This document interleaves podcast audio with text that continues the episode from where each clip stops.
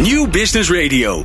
Let's Talk Business. Met nu People Power met Glen van der Burg. People Power is een programma over de kracht van mensen in organisaties. Met interviews en laatste inzichten voor betere prestaties en gelukkige mensen. Deze week gaat Glen van der Burg in gesprek met... Henry Verlinde, Director HR van 247 Steel. You cannot build an organization fit for the future if it's not fit for human beings.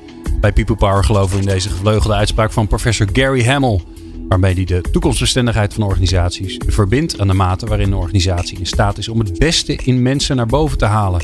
En wij denken dat HR daar een belangrijke rol in heeft. In onze reeks HR Creates People Power gaan we met HR-verantwoordelijken in gesprek over de kracht van mensen in organisaties. Wat is hun visie op innovatie, ondernemerschap en continu verbeteren? Wat is de kracht van mensen en wat de zwakte?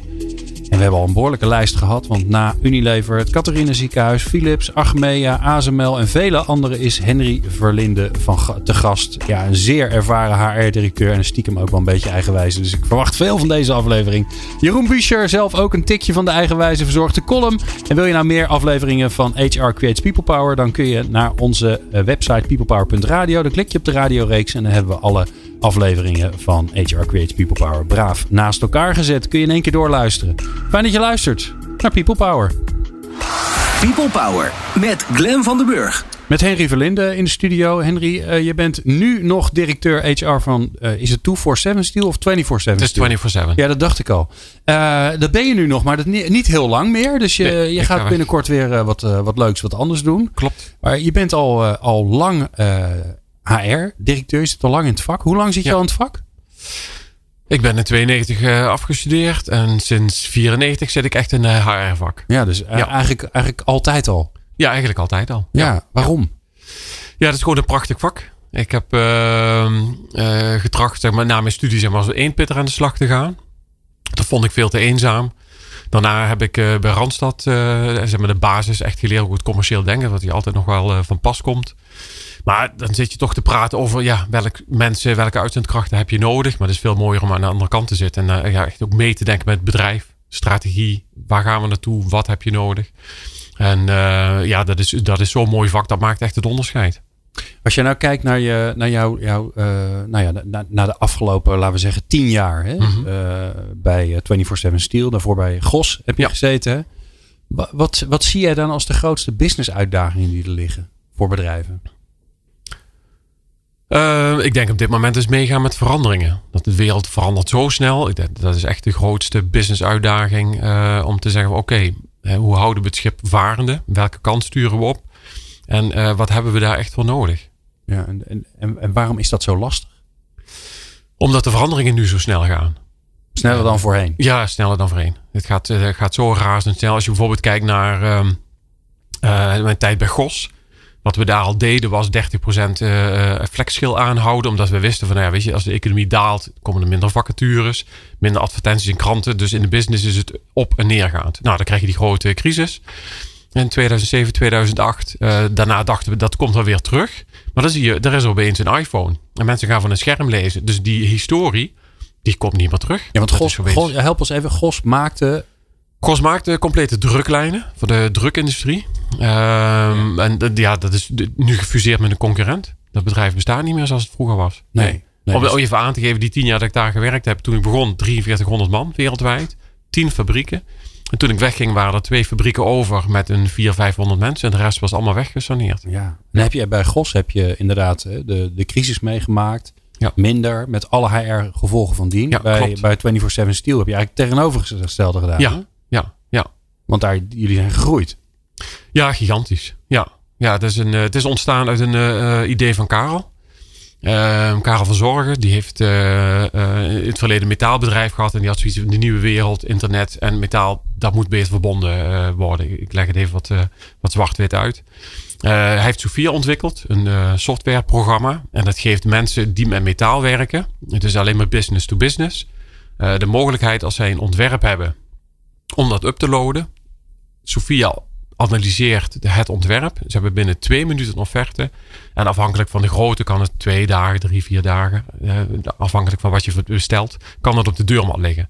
En dat is uniek. Er is geen enkel bedrijf eh, wat zo snel een offerte kan leveren. Laat staan wat ook internationale expansie eh, ja, voor staat. En met deze processen op de achterkant. Ja.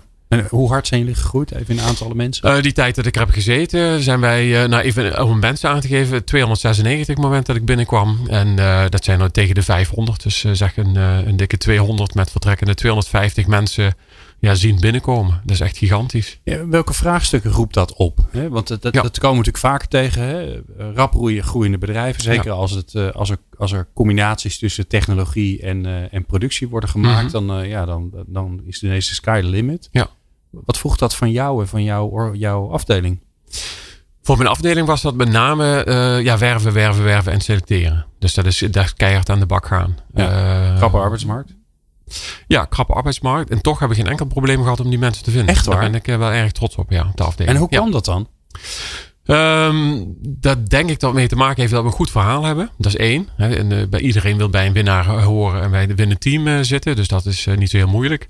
En vervolgens moet je dat wel vertalen naar een, een website, een, ehm, een werving en selectie, zeg maar, die in die maat. Dus wat we hebben gedaan is, we hebben niet meer naar cv's gekeken.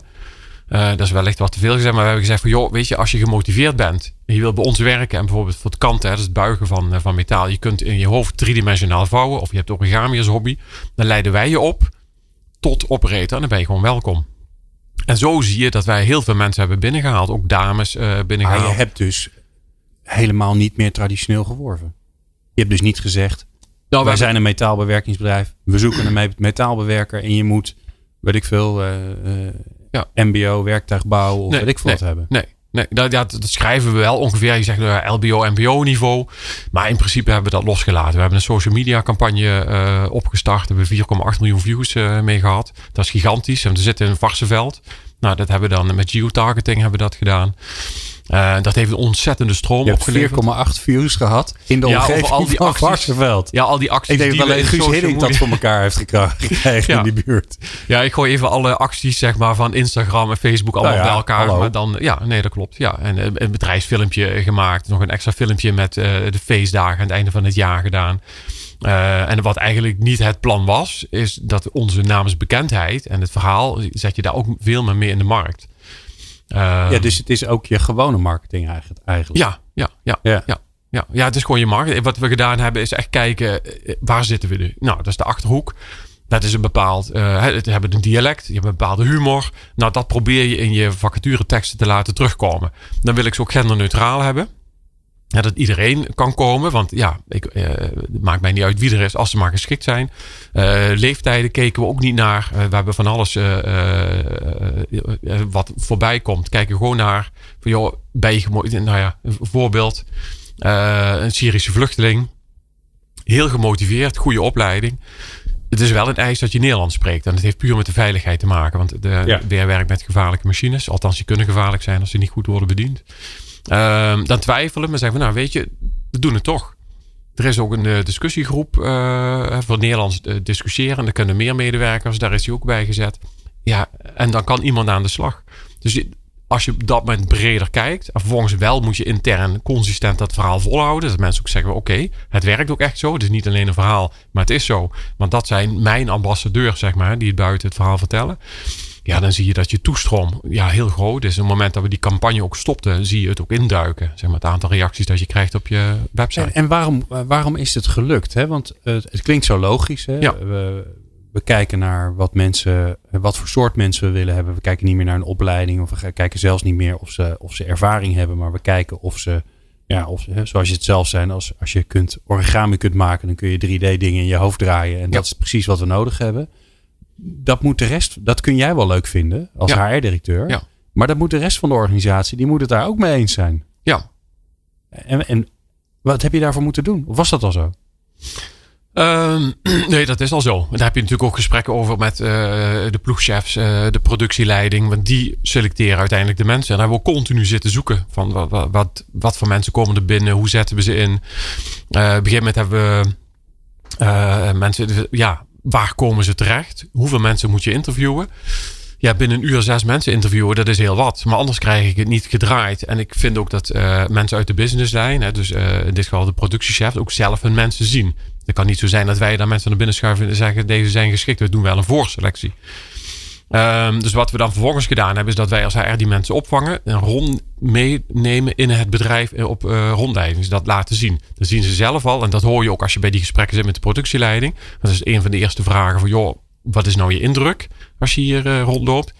Zelden zo'n schone werkplek gezien. De rust op de werkplek. Uh, iedereen heeft net de kleren aan. Uh, zeker als je naar de nieuwe hallen kijkt, die zijn spierwit van binnen. Ontzettend veel daglicht. Er staan echte bomen op de werkvloer. Er is uh, vers fruit hè, voor mensen. En zo is er veel meer. Nou, dat hebben ze al gezien. Dus ze worden netjes ontvangen, hebben een rondleiding gehad, krijgen dan een gesprek. En dan is het wel met elkaar aftasten van... hey, hoe snel kun je dat doen? En kun je inderdaad op acht minuten iemand selecteren die er dan bij je bedrijf past. Want de intakegesprekken die duurden acht minuten. Ja, voor de productiepersoneel wel. Ja. En na ja. acht minuten werd er besloten ja, ja of nee? Ongeveer, ja. Soms wow. korter zelfs, ja. En, en uh, hoe was, uh, want dat is natuurlijk altijd de vraag, ja. Um, uh, is dat dan effectief? Ja. ja dus, dus hoeveel van die mensen die dan aangenomen zijn, bleven er ook?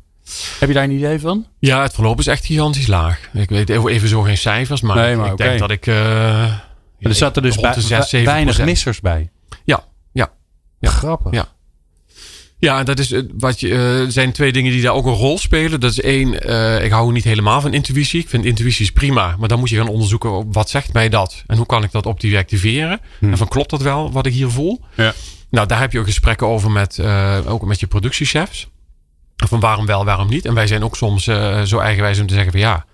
Maar die meneer vinden we eigenlijk wel geschikt. We hebben nog een keer een gesprek gehad. geef hem nog een tweede kans. Want waarom niet? Um, en aan de andere kant, uh, we geven niet meteen vaste contracten voor onbepaalde tijd weg. Dus daar kun je ook nog een stukje in selecteren. Ja, maar blijkbaar is het dus alsnog. Ja, zat ja, je gewoon best, ja. wel, best wel of regelmatig. Ja. Bijna altijd goed. Ja, ja. ja, maar je kunt toch wel. Uh, nogmaals, je probeert het te objectiveren. Maar hoe komt iemand binnen? Wat heeft hij gezien? Uh, hoe reageert hij? Wat heeft hij zelf van vragen? Uh, daar kun je toch vrij snel een beeld schetsen. En wat ik zeg, als je met uh, 250 mensen bezig bent, ja, dat bijna één iemand per dag aannemen. Ja, dan heb je ook niet heel veel tijd om daar diep in te gaan zitten graven. Maar vervolgens, wat we wel doen, is mensen heel goed opleiden. Uh, en daar ook gesprekken mee voeren. Als het niet past. Je, even goede vrienden als het niet past. Maar dan liever niet in onze organisatie. Dan kunnen wij onze energie richten op de mensen waar het wel mee goed gaat. We praten zo verder met uh, Henry Verlinde. Uh, en dan ben ik heel benieuwd. Dus dat is een enorme cliffhanger voor straks. Uh, hoe hij eigenlijk naar het vak kijkt. En welke kant het op gaat en wat hij daarvan vindt. Nou, daar vindt hij vast wat van. Dus dat hoor je zo. People Power op Nieuw Business Radio. Mijn naam is Volof Brett. Met Lifeguard help ik teams en organisaties naar meer energie en betere prestaties. Voor nieuwe ideeën luister ik standaard naar People Power. Meepraten of meer programma's? people-power.nl Henry Verlinde in de studio. Uh, ja, zeer ervaren HR-directeur. En wat we beloofd hebben is dat we het, zou, het vak zouden gaan hebben. Nou, Henry. Ja. Uh, jij weet er heel veel van. Want ik heb jou Dank de aller, aller, allereerste keer ontmoet uh, bij de HR Top 100. Ja, klopt. Ja. En daar was je niet zomaar. Nee. Volgens mij, hè? Want voorzitter jij, van de jury. Ik wou net zeggen, jij, Ja. was, jij was voorzitter van de jury. Ja. Laatste jaar volgens mij dat ik jou ontmoette. Was je dat? Ja, ik heb het vijf jaar lang gedaan. Ja. Ja. Dus jij hebt ook een. Je houdt dat natuurlijk bij. Ongetwijfeld. Hè? Ja. Van wat gebeurt er nou allemaal? Als je nou naar dat vak kijkt, wat, wat irriteert je dan? Om er maar gelijk even uh, met de deur. Wat, waar, waarvan Ja. denk je dan, pff, jongens, hou er zo voor op. Ehm, nou ja, het blijft toch, vind ik, een issue dat toch vaak Calimero-gedrag bij HR. Hè, van willen aan tafel zitten, willen een aantal dingen doen. Ehm denk van ja, weet je, we kunnen echt het verschil maken. Zonder mensen heb je geen organisatie. Dus je hebt een ontzettende mooie eh, uitgangspositie om wat te doen eh, aan het vak. Ehm, dat er nu een discussie is over het glazen plafond voor vrouwen. Ja, we hebben daar een rol in. Daar hoef je niet over te discussiëren. Als jij bij HR zit, dan kun je meteen beginnen om daar dingen te veranderen bij het bedrijf. Over 60-plussers, over mensen met een andere huidskleur of een ander geloof, wat dan ook. Je hebt daar een vinger in de pap en daar kun je wat aan doen. En daar vind ik dat we nog veel te weinig doen. En het verbaast me ook nog steeds uh, dat de NVP met zoveel enthousiaste mensen wat ze allemaal doen, dan krijgen we nog steeds geen vuist gemaakt dat wij bij wetsverandering echt aan tafel zitten, bij de politiek gehoord worden. Het blijft een beetje uh, modderen en dat, dat, dat vind ik wel erg jammer. Blijft een beetje een stafafdeling Ja. die ondersteunt. Ja, en het is dan heel afhankelijk van degene die er zit, wat er gebeurt. En aan de andere kant ook de ruimte die je krijgt. Maar aan de andere kant zeg ik van ja, weet je, je moet ook die ruimte nemen. Ik had vroeger een, uh, een, in mijn studentenkamer, ik had een poster hangen van uh, The Godfather. Mhm. En ik weet nog goed, daar stond op Real Power Can't be given, it must be taken. Is dat wat er moet gebeuren? HR Nou. moet die power gewoon pakken. Die moet gewoon aan tafel gaan zitten. Die moet gewoon... Wij zijn natuurlijk het land van consensus, dus dan gaat het wat anders. ik werk in mijn internationale carrière in het buitenland. Ja. ik dit moet zeggen, dit moet gebeuren. Dan gebeurde tot mijn verbazing. Nee, dat is een beetje flauw. Ehm, nee, ja, dat, je, deels klopt het, maar je moet het nemen. Maar het is wel een overleg met. En natuurlijk, hè, als je binnenkomt, je wordt eerst bekeken van hé, wat heb ik hier voor vlees in de kuip, wat gaan we doen? En je moet je sporen verdienen. En dat heeft, eh, eh, als ik aan andere podcasts hier luister, de basis is salarisbetaling. Als je dat hebt, je administratie. Dat moet gewoon klaar zijn. Daar moeten we het ook niet meer over hebben. En vervolgens moet je kijken, hé, hey, maar wat is dan mijn toegevoegde waarde als HR? We hebben een prachtige agenda, we hebben een prachtige toolbox. En mij wordt ook als gevraagd, ja, waarom moet ik jou aannemen? Dan denk ik, ja, weet je, als je alles geregeld hebt, hoef je mij niet aan te nemen. Maar echt, ik kan wel heel veel toegevoegde waarde hebben. Absoluut. Maar waar doen we dat dan? En hoe regelen we dat dan? En Kun, kun je er een soort top drie van maken? Wat zijn de drie dingen waar HR vandaag mee bezig zou moeten zijn? En ben je daar niet mee bezig, dan ben je met de verkeerde dingen bezig. Eh, nou, ik denk dat voor ieder bedrijf dat dat eh, eh, verschillend is. Maar Ja. ik denk, ehm, ja, dat is lastig te vervatten in één woord. Maar ik geloof nog heilig nog steeds in het Rijnlands model. En wij zijn nog steeds te veel met het Anglo-Saxisch model bezig. En daar zouden we veel meer aan moeten doen. Ja, leg het verschil even uit voor mij. Nou, ik vind het belangrijkste is gewoon vertrouwen. Ja, vertrouwen in de mensen. Hoe ga je sturen? En dat kun je dan eh, eh, servant leadership noemen. Of secure-based leadership. Of, of wat dan ook. Het woord vertrouwen komt hier ook vaker in terug.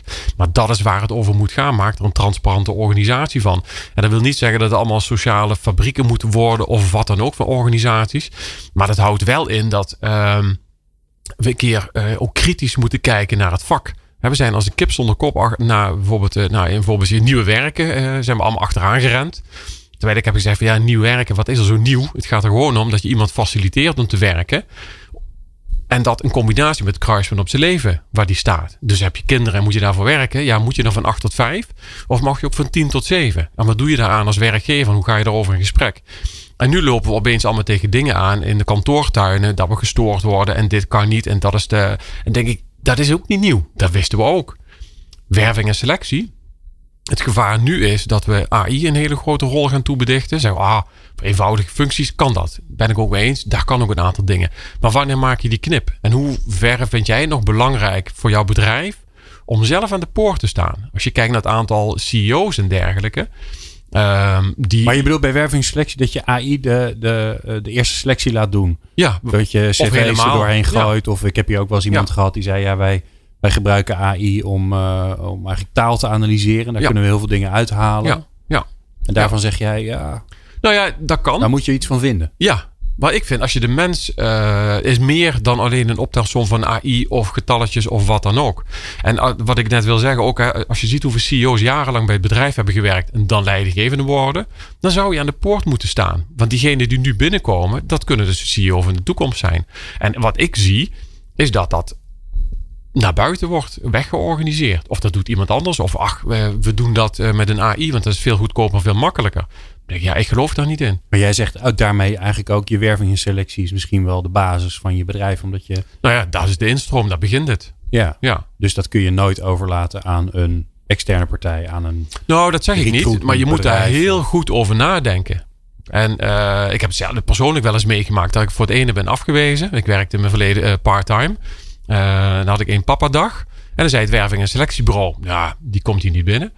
En vervolgens eh, word ik door het bedrijf gebeld van ja, we hebben via via jouw cv, kom je op gesprek? Ik zeg ja, maar het is dezelfde functie. En ik werk part-time. En toevallig zaten er twee dames. Ja, maar part-time werken kan hier gewoon wel. Dan denk ik, ja, weet je, dan klopt die afstemming niet. nee, nee, die hebben waarschijnlijk tegen het wervingsselectiebureau... aan- op, in het vakje, is het een fulltime functie? Het vakje fulltime functie aangevinkt. Ja, ja, ja. ja, ja, ja. Maar ook daar weer, je, of het nou een externe is, maar als je zegt van wat, wat, is, wat moet HR dan doen, dan moet je daar dus in discussie gaan. Dan moet je niet, eh, eh, ook als externe organisatie, maar ook interne organisatie, van ja, hey, eh, is dat parttime te doen? Is het niet parttime te doen? Hoe vullen we dat dan in?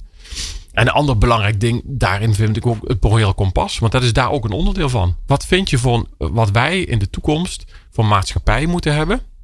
En als het werk verandert, met robots en alle, eh, veranderingen, met eh, de druk die op mensen ligt over die informatiestroom. nou, noem het hele verhaal maar op wat erachter zit. Hoe gaan we dat dan vormgeven en wat gaan we daar dan aan doen? En dan moet je echt eh, ja, een heel uh, goed kompas hebben, of in ieder geval een heldere visie hebben over wat, wat gewenst is en wat ongewenst. Maar daar heeft HR dus een rol in. Ja, ja, ja. ja. En daar moet je dus iets van vinden. Ja, nou, ik zit bijvoorbeeld in de beroepenveldcommissie bij de Han. Dus dan, zijn we, dan ben ik voorzitter van de beroepenveldcommissie. Dan uh, hebben we dus uh, één keer zoveel tijd een discussie met de opleiding. Of de opleiding uh, die ze geven als HRM aansluit bij wat wij in het vakgebied wensen.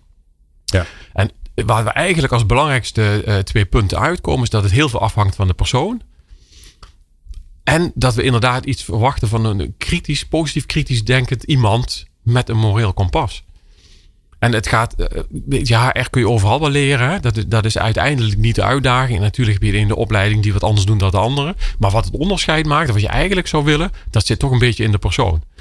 En wat niet wil zeggen dat dat van tevoren erin moet zitten of wat. Maar je moet dat dus wel tijdens de opleiding eruit zien te krijgen. Van hé, hey, klopt dat? Klopt dat niet? Waar moet ik even kietelen? Waar moet ik even wat extra eruit trekken om, om dat mee te geven in het vakgebied? Dat je echt een ja, goede basis gevormde HRM-student aflevert aan de maatschappij. Ja, en het ingewikkelde wat ik je eigenlijk hoor zeggen is... je moet als HR-verantwoordelijke... Eh, je moet een leider zijn.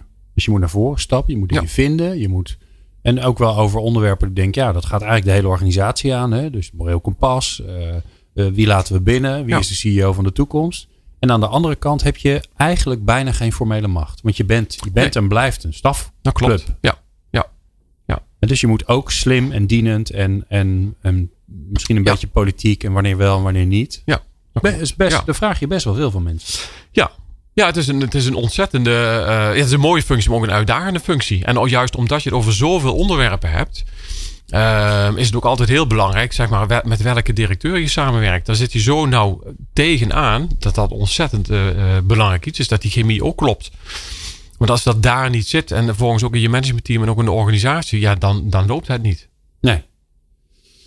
Ik praat zo verder met uh, Henry Verlinde en daar heb ik nu al zin in. Maar waar ik ook heel veel zin in heb, is dat ik uh, zo ga bellen met Jeroen Buescher voor zijn column. En um, ik heb ze de titel al van hem doorgekregen. En, uh, want hij gaat weer een van zijn don'ts doen uit zijn nieuwe boek. Boekje moet ik zeggen, want hij is 8 centimeter groot of 8,5 geloof ik.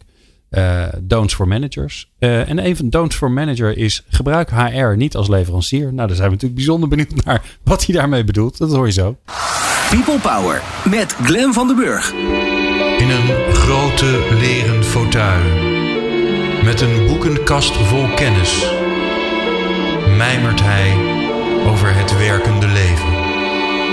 Hier is Buschers bespiegeling.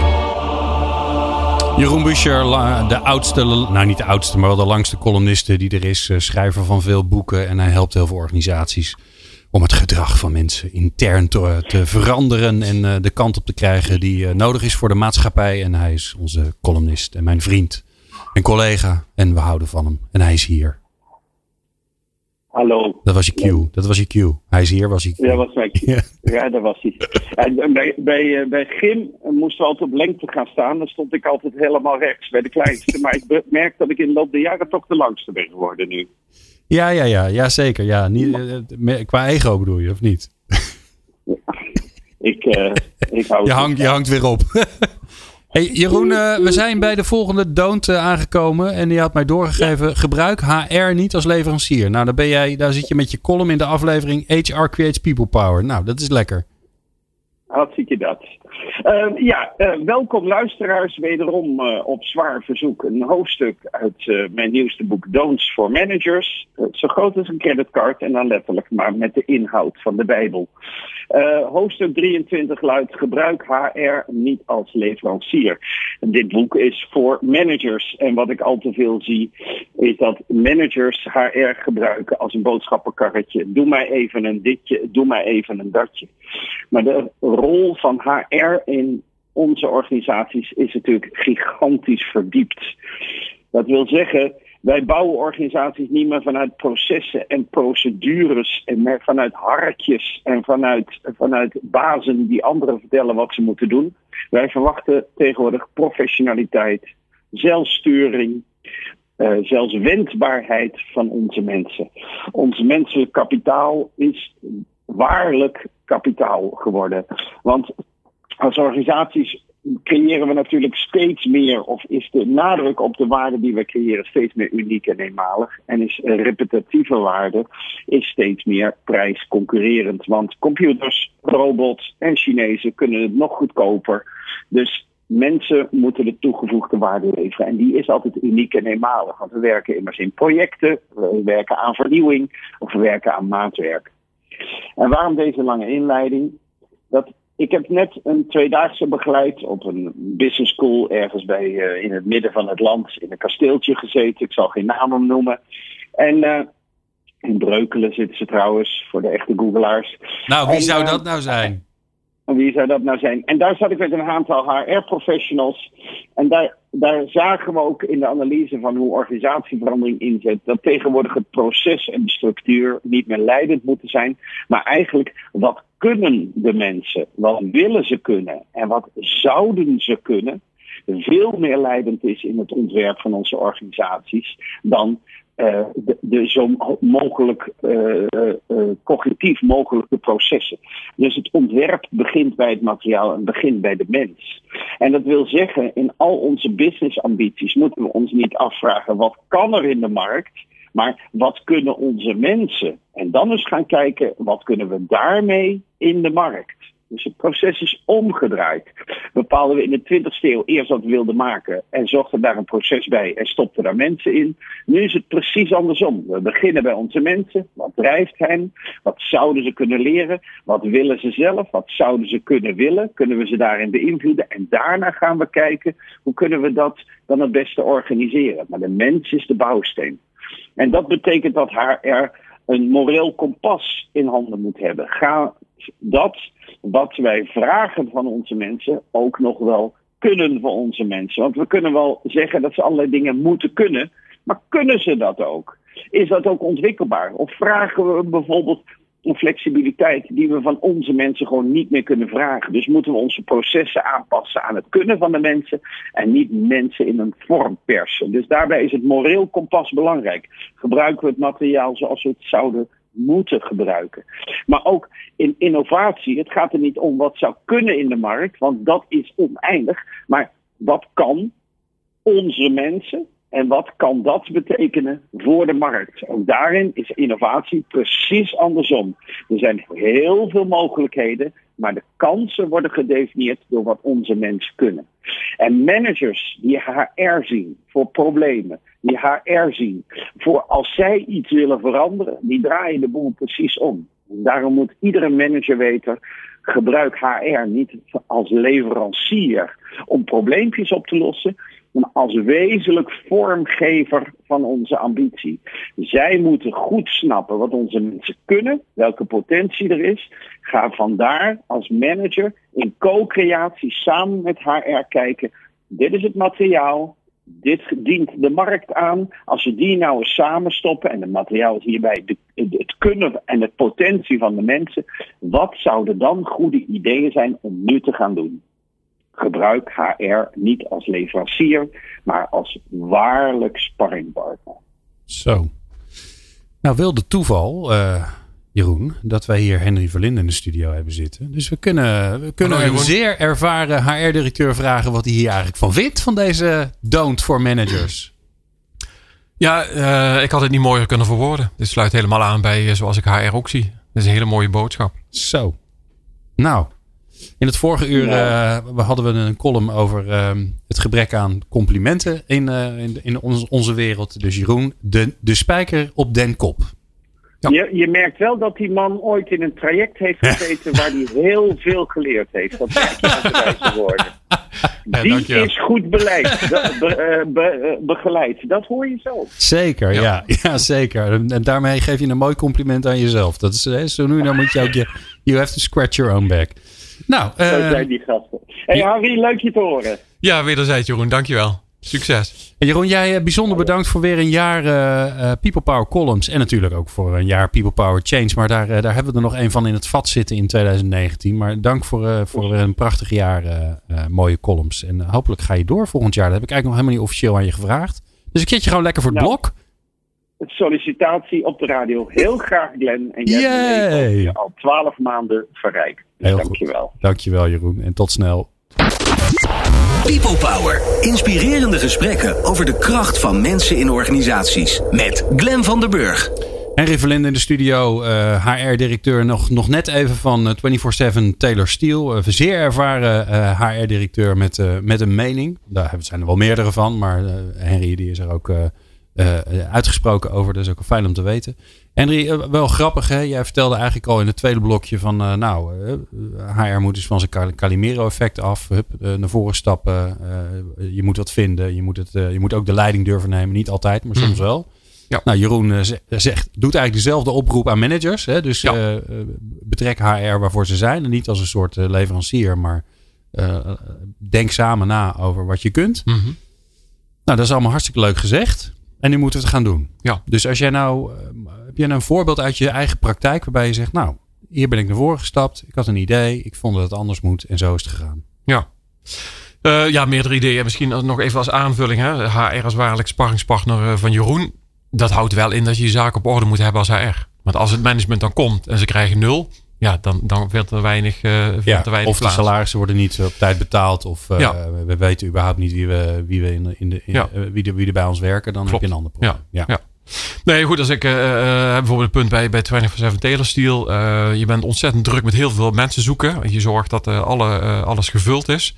En we werken vijf ploegendienst, vandaar 24-7 Steel. Dat is 24 uur per dag. Dus vijf ploegendienst is dan de meest ideale dienst. En daar zoek je mensen op. En als je dan verder gaat kijken, als, als HR vind ik, ja, dan moet je toch naar creativiteit kijken. En ik heb gezegd van nou ja, laten we eens als doel stellen om over drie, vier jaar één ploeg zelf roosteren te maken. En dat houdt in dat je dus in dat schema één ploeg zelf laat roosteren. Dat stellen wij niet vast. We zeggen dit zijn de uren en jullie moeten die zelf vullen. Nou, een voorbeeld is dat je dan bijvoorbeeld gebruik kunt maken van een onbenut arbeidspotentieel. Dat zijn bijvoorbeeld dames die voor kinderen zorgen, die wellicht tussen 9 en 2 best willen werken, maar dat nergens kunnen. En ik geloof heilig dat mensen die verantwoordelijkheid kunnen uh, uh, nemen. We kunnen mensen op de maan zetten. Dus als je mensen daadwerkelijk verantwoordelijkheid geeft. En wel ook netjes de, de kaders eromheen uh, vastlegt. Dan kunnen ze dat zelf doen. En dat vraagt van ons. En dat is dan ook weer dat, dat sparringspartner met de productie dan in dit geval.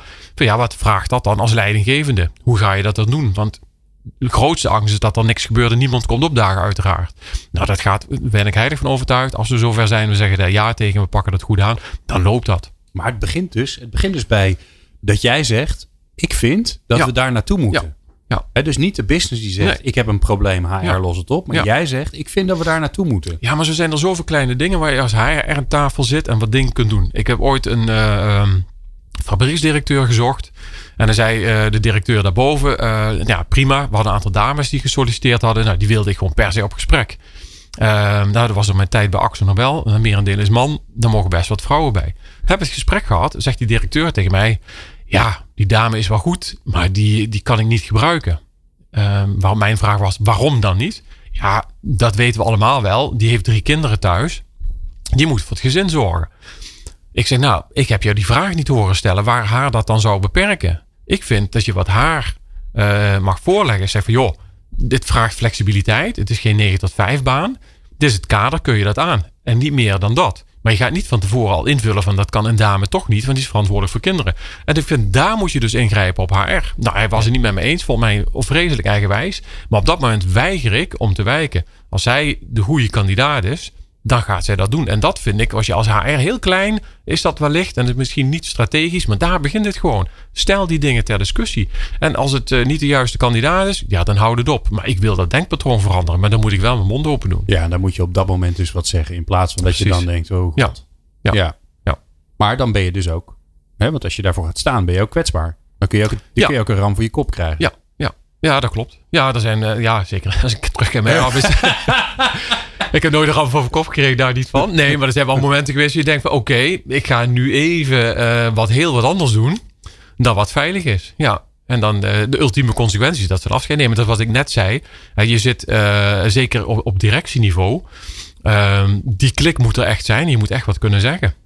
Want je gaat dan op een gegeven moment iets zeggen wat iemand anders wellicht niet leuk vindt. En die vervolgens wel de macht heeft om te zeggen van nou weet je, ik neem afscheid van jou.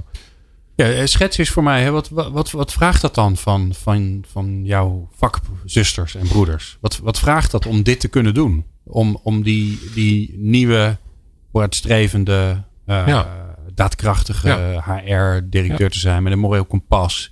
Die zegt, kijk, dit is hoe wij voor onze mensen moeten gaan staan. En dit is hoe we onze mensen er voor ons moeten zijn. Ja, nou ja, het is lastig te zeggen. Ik, kan, ik, laat het, ik hou het dicht bij mezelf. Dan Dat is misschien het meest makkelijk, want dat zal misschien voor iedereen anders zijn. Maar wat je, wat je moet weten is de business. Die moet je ook snappen, anders heb je sowieso eh, kun je niet meepraten. Dus je moet meegaan, je moet weten wat er gebeurt.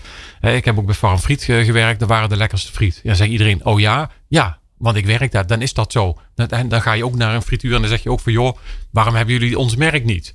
Nou, laat maar eens kijken wat die meneer zegt. En wie weet, verkoop je nog eens een keer wat. Ehm, dus dat is één. Eh, de andere kant is, vind ik, eerlijk duurt het langs. Dus je moet ook voor jezelf staan. Het is echt heel, ja, nee, het is, het is niet flauw. Ik vind dat echt, als je ochtends in de spiegel staat, dan moet je zelf kunnen aankijken en zeggen van ja, is het dit? En als het een onveilige situatie is, en natuurlijk, eh, je hebt eh, voor iedereen geldt datzelfde, hè, je, je financiële verplichtingen en noem het allemaal maar op. Maar ja, soms zijn er dingen die zijn wel belangrijk en die moet je zeggen. En ik vind dat je dat als HR moet doen. En ik kan dat ook niet, niet doen, vind ik. Uh, want HR is het voorbeeld. Wij komen met heel veel dingen hè, over uh, duurzame zetbaarheid, transparantie in de organisatie, gesprekken vinden. Hè. We willen van die beoordelingsronde af. Ja, wat is dat gesprek dan? Hoe moet dat plaatsvinden?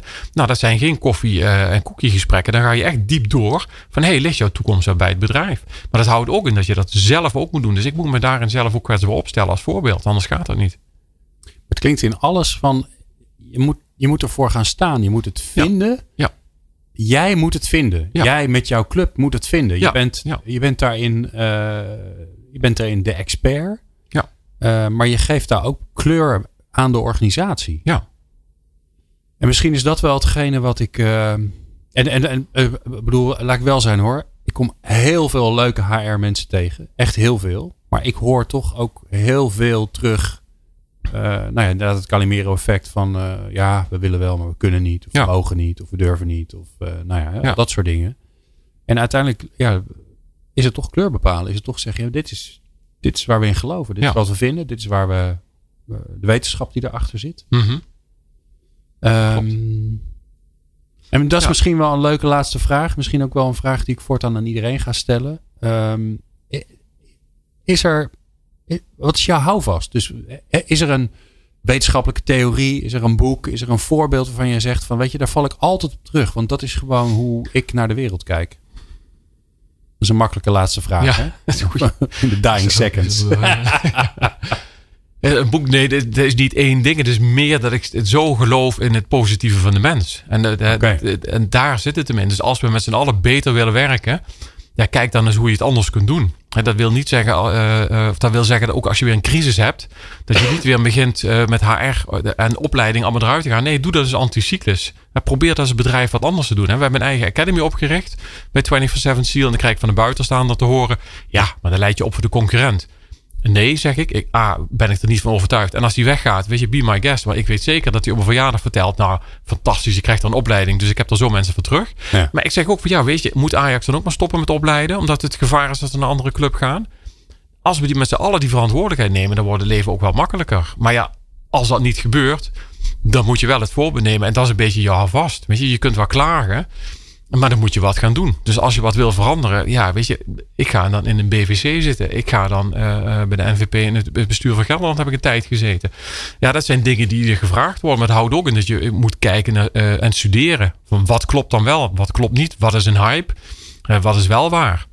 Je moet, maar ja. dat vind ik wel mooi wat je zegt. Hè? Dat het, het mensbeeld, in principe willen mensen het juiste doen, het goede ja. doen. Ja. Hè? Uitgaan van het goede van de mens. Ja dat Rijnlands model wat je al noemde, hè, dat je op basis van vertrouwen werkt in plaats van op uh, controle ja. of uh, checks en balances. Dat maakt natuurlijk heel veel uit. Ja. ja. Maar als je mensen in een kracht zet, hè, dat zijn ook de filmpjes die rondgaan. Mensen zeggen, oh kijk eens wat mooi, en dan krijg ik tranen van in mijn ogen. Dat zijn gewoon mensen die gesteund zijn of een idee hebben en, en die dat doen. En hoeft niet iedereen hoeft een visionair te zijn, helemaal niet. Want dan kan met kleine dingen beginnen. Ja, dat is bij ons ook. Uh, doe eens wat anders. Dat doe ik ook samen met mijn afdelingen. Die doen er hartstikke gaaf mee. Uh, we sturen eens een keer niet het standaard bloemetje. We hebben toen iets anders gedaan. Nou ja, wat je dan terugkrijgt is gewoon fantastisch. Ja. ja, en daar gaat het om.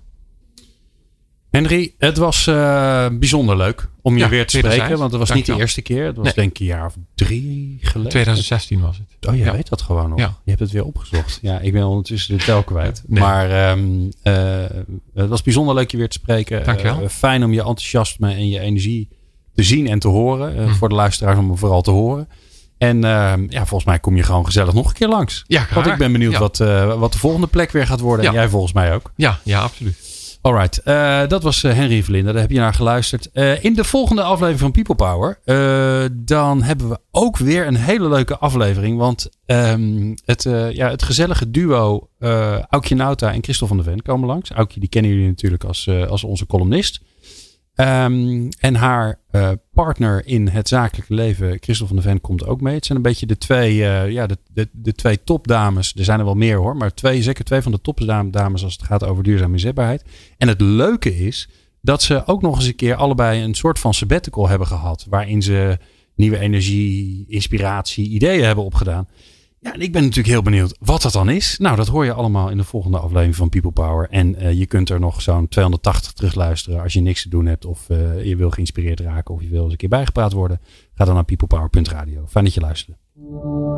Meepraten of meer programma's? people-power.nl